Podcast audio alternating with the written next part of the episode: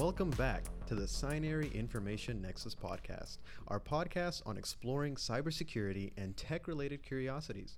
My name is Mario Ortiz, and as always, I'm joined by my co host, Joseph Hamilton. Yeah, just just wait a second. I, I need to log into my account here. No, not not that one. Okay, no, not that password. Hmm. I I can never remember which password I used where, and every password is like thirty characters long, um, because you know it's got to be a long password. So it, it it takes me forever to get through all of it. So I just got to try a couple more. No, and even with all that, I'm not sure someone isn't out there, you know, using my passwords. Uh, uh, like I'm, I'm afraid someone's reset my password every time that I go in to put in my password, because half the time, half of them don't work. And uh, oh, never mind. That that one worked. I'm good. you know, speaking about that, you know, about passwords and everything, that would be a fantastic and not in any way, shape, or form scripted subject to talk about on today's podcast. So why don't we take a look at that actually? How to check if your password has been compromised, how to make sure you're actually making a safe and secure password, and some other tools that will definitely help us out in this process. We're joined today by one of our fellow colleagues, Hunter Isham.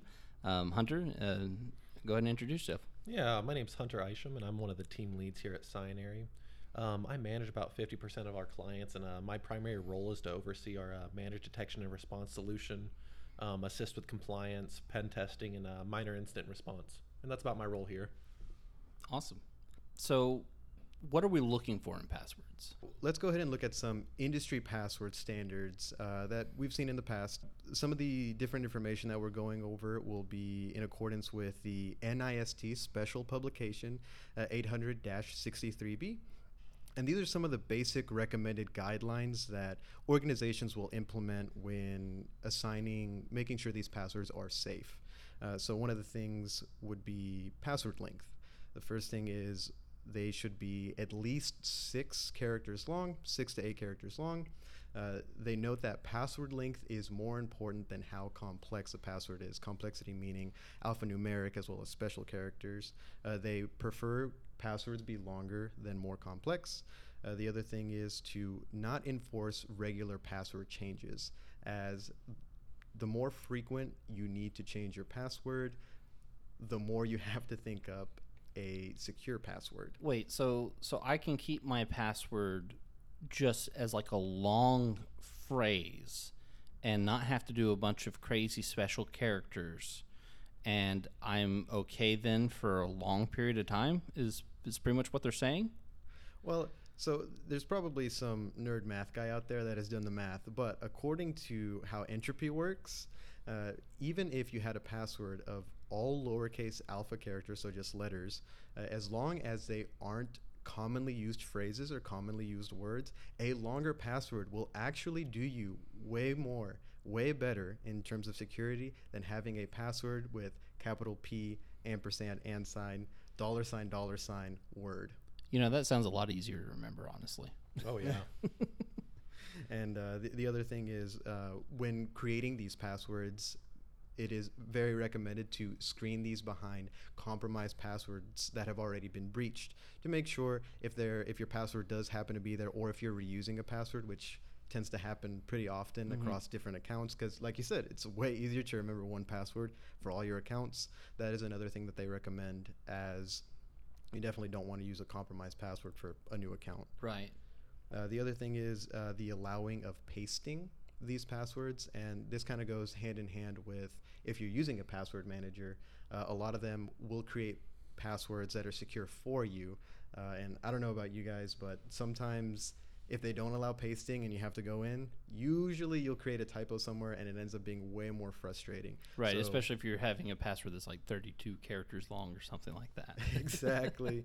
uh, and that's one of the things that they uh, that NIST recommends, which I found that very very interesting when I was doing my research. So, how would we go about really checking that our password is as secure as we think it is?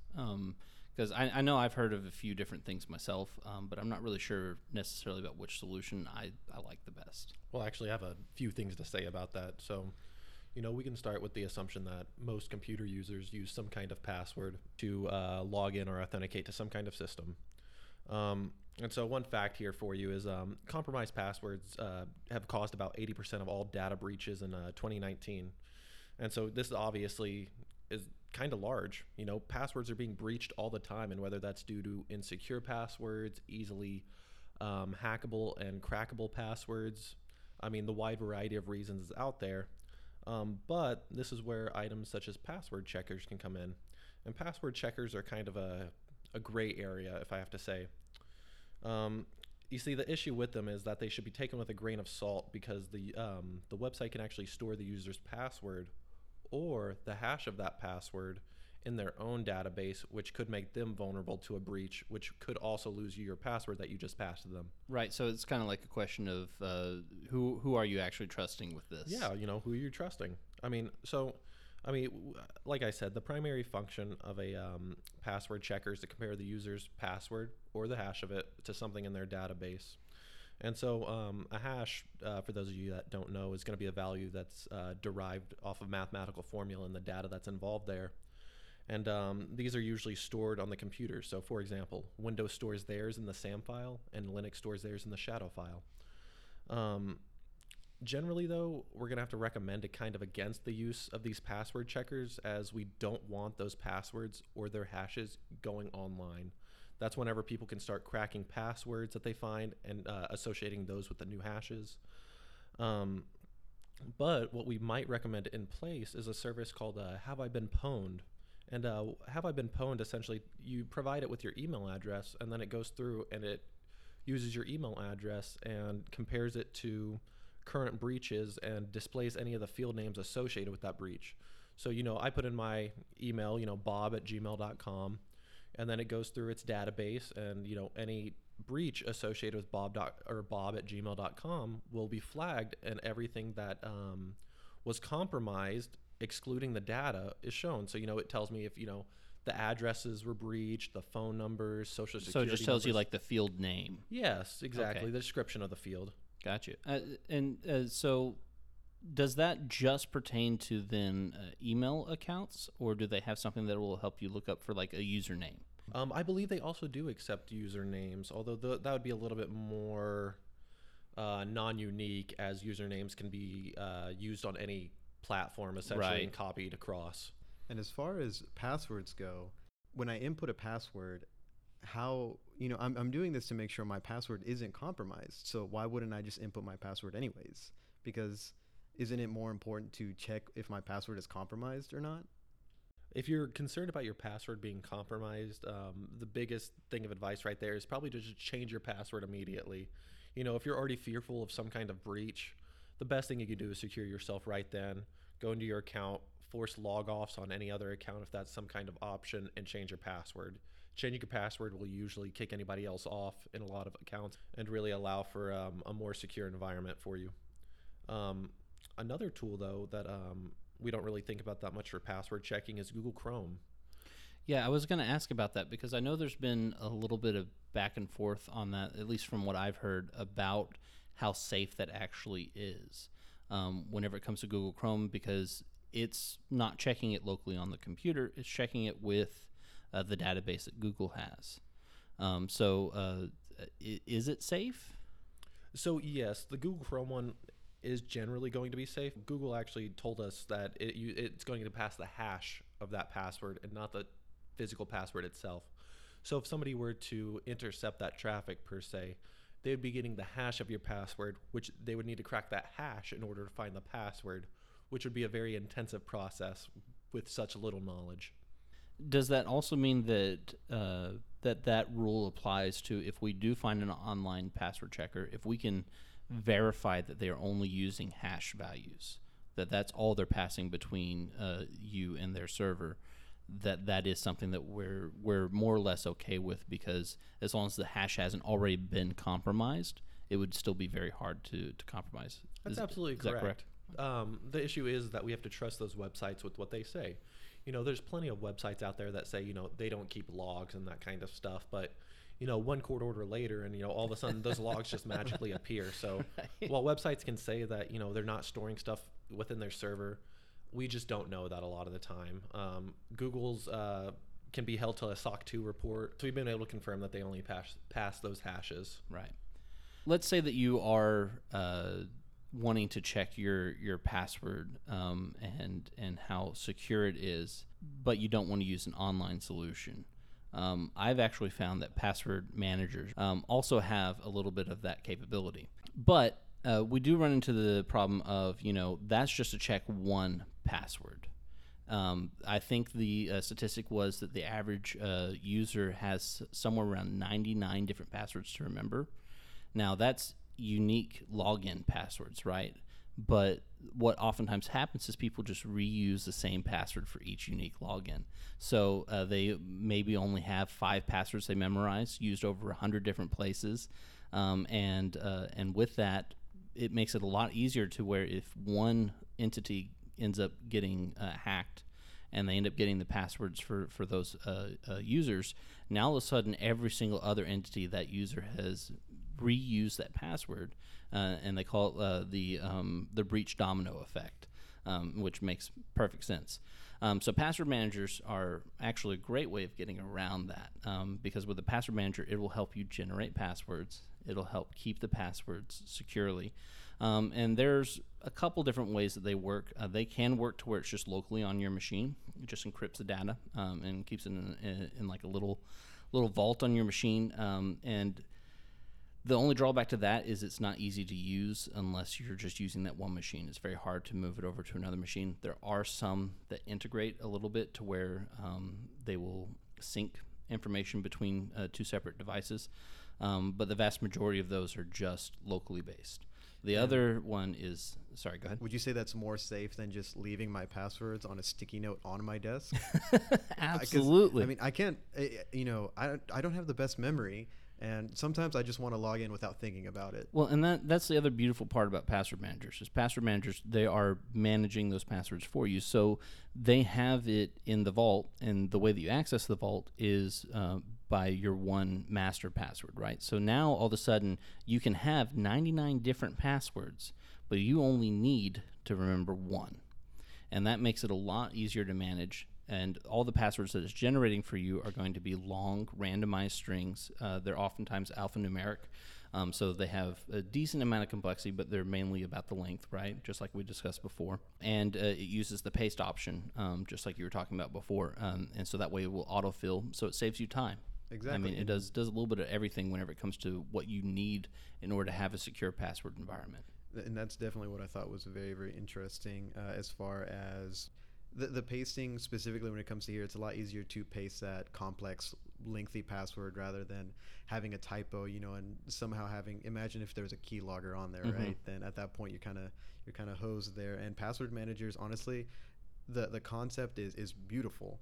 You know, having secure passwords that are easily generated because I have been in that position where I'm trying to think of a new password. Uh, you know, my password is expired or it's been compromised, and I get that password reset email, text message, and I'm just stuck there, you know, mm-hmm. minutes, hours trying to create a new password that I'm going to remember uh, that isn't just a variation of the password that just got breached. Right.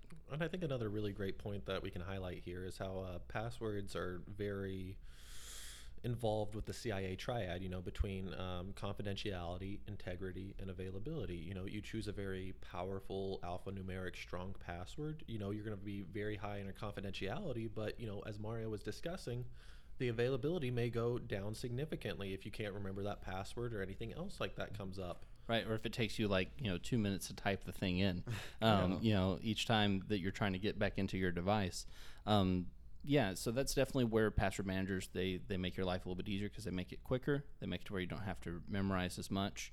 Um, and then in solutions that have like uh, cloud servers attached to it, they also are multi-platform, uh, uh, able to go across multiple OS uh, systems. Um, so uh, it can make your life a lot easier uh, overall.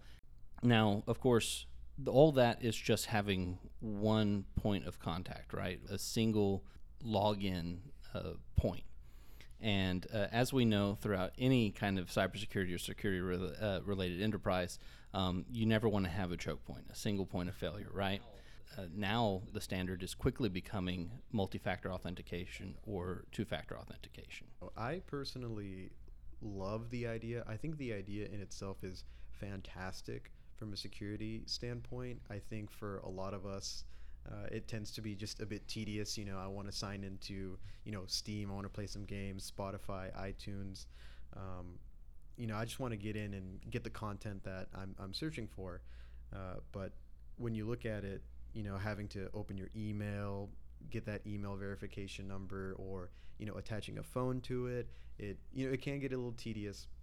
But it's uh, from a security standpoint, it's fantastic. Like you said, there's not just one point of failure. So if your password you know does end up getting breached at some point, uh, not there will be more hurdles that that person who has your information will have to jump through because not only will they just need your password, they will need your email or your phone number. And not only that, usually the numbers that are given to you for this multi factor authentication tend to expire in the span of minutes. So, to, to give it a little bit more uh, definition, um, basically what multi factor authentication is, um, is it's the ability to use uh, two different major factors that we look at whenever we look at uh, authentication. We're looking at you know something you have, something you are, um, or uh, something you know, right?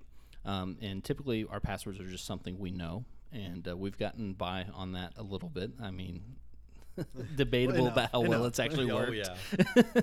um, but we, you know, we've been using that mainly for for our authentication methods for a very long time now, and it's becoming more and more imperative that we marry multiple of these factors together. Um, so the most uh, common one right now is something you have and something you know. So like doing a password and then having your phone along with you, and so you're able to authenticate that way. Um, but uh, it's quickly becoming something you are as well, and that's whenever biometric uh, authentication is coming in. You know, we see this with like all the phones that are using your, your facial recognition now in order to be able to open up your your phone. Um, so that's biometric authentication right there. They marry that with you know something you know like a, a password, and uh, all of a sudden you have multi-factor authentication right there. And that's uh, what, what's really important to take away from that is, eh, you know, we're all unique, and that's the strength of it. It's going to be very difficult to replicate someone's face, depending on how sophisticated the system is, to you know have an identical match to be able to pass that authentication. They may have your password right, something you know. They may have your email, your phone, or whatever you know, something that uh, you have but who you are, right? Some who you are is definitely super important when it comes to finishing that triangle. Mm-hmm. Um, one thing I do want to talk about whenever it comes to uh, multi-factor authentication um, is phishing is still uh, an issue with that, uh, both for your passwords, but also um, uh, so it's called SIM jacking, um, where they're able to basically replicate your your information for your phone, and uh, then pretend to be your your phone number. Um, and so with that, they can oftentimes uh, complete this multi-factor authentication. You know, there are a couple of different methods to get around this. Number one is just not having the phone be be the the mode. Um, sometimes they use email instead, like you were talking about before. But again, if they get your email account, it's the same thing. So uh, multi-factor authentication is not wholly secure, as everything in our industry is. You know, nothing is 100% foolproof. You still have to be mindful about, you know, how you're going about using these things and what you allow people to, to have access to. But there is one new thing coming out, uh, which is Fido. Fido, like the dog. yeah, woof woof. Oh, okay, I got you. No, I, I, think you're you're talking more about Fido, as in uh, I believe it stands for uh, Fast Identification Online. Yes, yeah, you're absolutely right. Um, fast identification online. Um, it it's building off the WebAuthn standard, um, which is a web standard um, published by the World Wide Web Consortium, um, and it's a core component of uh, of Fido and how Fido uh, is working. The Fido Alliance uh, is a group um, that's uh, been put together to uh, both develop this and promote it. And um, they have some big uh, people that have signed on uh, recently saying that they're going to dedicate themselves to implementing Fido with all their systems. And that's Microsoft, Google, and Apple. Um, so Fido is definitely the way of the world, or at least where it's going next. Um, and uh, part of the reason why they like it is because it could lead us to a future where passwords don't matter anymore. Uh, it, it's not it's not your password that makes things work anymore. It's rather uh, the FIDO system itself. So FIDO primarily relies on not um, sending passwords to a centralized server. So, for example, using a private and public key on the client's device, um, they can actually authenticate that user on the end device and then just send the identity to the server then instead of passing hashes or passwords that way. Um, and so you're going to find that this is going to be a lot more secure because we're going to reduce the chances of any man in the middle attacks. Um, you know, all the issues we just discussed with passwords, those will no longer exist. Um, and then at the end of the day, too, it's even more difficult for hackers to be able to get into these accounts because they require usually um, FIDO essentially gets rid of something you know out of the multi-factor authentication. So you know you have to have some kind of physical key on you, you know, like a USB stick, for example. But then you also have to have your client device, like your computer. Um, and then between those two, I mean, unless you got mugged at gunpoint, I mean, I, I don't think an attacker is getting both of those too simply. I do also want to mention that it's not just uh, something you have, uh, but it's also something you are. Um, so instead of just using the the stick, um, we also have the ability to use like our, our facial recognition or our uh, any other biometric uh, signature that we use in order to authenticate already. Um, so it opens up the door to making it quite simple as a user, um, which I think I think that's one of the big things that we kind of run into in this industry is you both have to educate the user, but you also want to make it as easy on them as possible, so you don't have problems like we had with the password complexity, where everyone's just making it password one two three, but they're making the A an at sign and you know the O a zero, you know something like that. Um, so uh, you know we have to make it easy for people to be able to implement these secure um, practices. And I think Fido is going to be a great solution for that because it basically makes it to where, oh, I just look at my phone I can do that. and, and no, I absolutely agree. I mean, I remember maybe a year or two ago, I was uh, talking to a colleague of mine about research and the topics that came up that I was thinking about was, you know, how can we improve upon passwords with multi-factor authentication, all that kind of stuff. You know, passwords were the weak link out of it. What can we do to further improve, you know, these password strength? The conclusion we both kind of came to was that, you know, what if we just get rid of passwords? Here I am now learning about Fido. You know, it's exactly what I was thinking about. Get rid of, you know, what you know. If Yeah. nobody knows what you know, it doesn't matter. right, And, right. and that's definitely something I think about uh, if you kind of look at the grand scheme of things in a lot of different platforms. You know, like just as social media is a quick example, right? You can attach a phone to it, you can attach an email address to it, um, but most of the time, if you do forget your password or if there's not a way you can get in, they usually will rely on a password reset link hmm and the password is the weakest link of them all, right? So they're using the weakest link to give you full access to an account you already lost, and so that would completely mitigate that. Yeah, yeah. I think I think Fido is definitely the best of all worlds whenever it comes to this. Um, the biggest question is just going to be how proliferate is it going to be? You know, how many is, is Facebook going to take it up? You know, wouldn't Well, I guess uh, the the real question now is what what's you know bigger bang for your buck getting ransomware because you lost a password or implementing something like this that tends to be more secure than the standards we have now Exactly, exactly. Um, you know, and and like you said, eighty percent of uh, of our breaches uh, most years are they come from passwords, um, and so the more we can get on securing that line, the less we're going to see things like ransomware attacks. Um, which uh, you know would be great to have some reduction in that over the years. hey i like my job security man i don't know Uh, another one I just wanted to take a quick mention at because I'm sure someone out there on the internet is going to want to bring it up um, is uh, blockchain. Um, and I could not find anything that pertained to using blockchain 100% for for passwords. Um, it seemed to use it in tandem with a lot of other already established methods.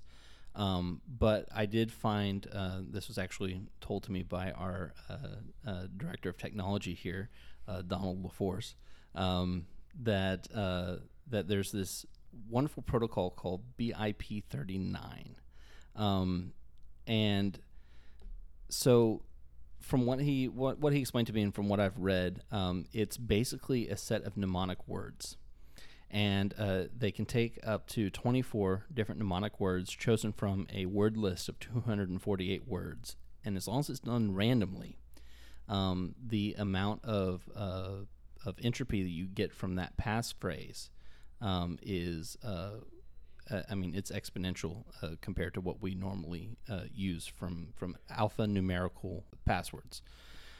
And that's, So- uh, that, that's really interesting uh, because as far as if, if you have a crypto wallet, you know, you, you tend to see these as the the last stand, you know, as opposed to having a password reset email or a pin that you get on your phone. You tend to get these gigantic strings of words, uh, and they're randomly generated. Uh, and at least I've I've seen that with certain wallets I've used where uh, they, they kind of have the big red flag at the top like put this somewhere secure Right. because this will give you complete access and to crack that uh, i'm pretty sure there's some math nerd out there that will do it but it would take you billions of years to crack it Right, and not only that, but they're easier to memorize because they're mnemonic, right? So they're they're just words. Now they're not necessarily associated words, but it's something that you could definitely com- uh, commit to memory a lot easier than an alphanumeric uh, uh, passcode. I, I think I think that's an interesting uh, take on the password uh, problem. Um, I don't know whether I would say it necessarily beats Fido as far as ease goes, um, but it is it is very interesting how they achieved their uh, their entropy and and security with that. So I just thought it was worthy of an honorable mention today um, because it, we're seeing it a lot in the in the um, crypto world um, whenever it comes to like Bitcoin and stuff like that. Hey, remember, it's it's not the size of the boat; it's the motion of the ocean. And I don't know, particularly my taste would be uh, if if I were to interject just a quick thought, is I mean I have an iPhone, and I'll tell you it is glorious just to be able to look at my phone at the camera and have it unlock rather than putting a gigantic super long password. That is fantastic, and a really interesting thing that uh, I've been using as of recently. If you use Discord. Um, they have this thing where you can sign in using a QR code. And I thought it was very, very interesting actually, uh, where you can scan that QR code with your authenticated app, uh, where you actually sign specific devices to be able to administer that key. Uh, Hmm. So you can go to uh, a random computer uh, that does have uh, Discord on there. It will show a QR code, and once you scan it with your phone, you will get that message saying, "Hey, you know, you're trying to sign into this computer. You know, accept or decline the sign on. And if you accept the sign on, uh, you don't even have to put in a password. You know that reminds me a little bit of. The, do you remember? I don't think anyone does it anymore. But where, whenever you could just tap the two phones together and transfer Oh, information. Are you telling Oh, me you don't? Is that still a thing? Yeah, I've it's, never. Uh, it's called NFC, Near Field Communications. It's a type of Bluetooth. okay, uh, but all uh, the uh, all the real ones will remember the bump app on the iPhone. It's pretty similar to AirDrop with um, iPhones and um, those models. but obviously it's not. It's not very secure, right? Bluetooth in general um, isn't the most secure. Right. all I know is So I've this would be like a secure method that's similar to that, to where I, w- I would be able to, to choose what device I wanted to send it over to, and, and be like, okay, without having to go into my settings and turn on, okay, well I want this to be active now. Okay, now I'll bump your phone. Okay, so now you have all that that, that information. Instead, we'd just be able to have QR codes and be able to to transfer uh, information or transfer accounts or transfer applications even and start that entire process. So I do I, I like that. That's cool. So that was our podcast on uh, passwords. Hopefully, it gave you kind of a decent idea of uh, where to go uh, whenever you're looking for password solutions and uh, what's coming up in the future and kind of what to expect there. Again, I'm Joseph Hamilton, and I'm Mario Ortiz. And I'm Hunter Isham. and thank you all for joining us on our Signary Information Nexus. You'll hear us next time.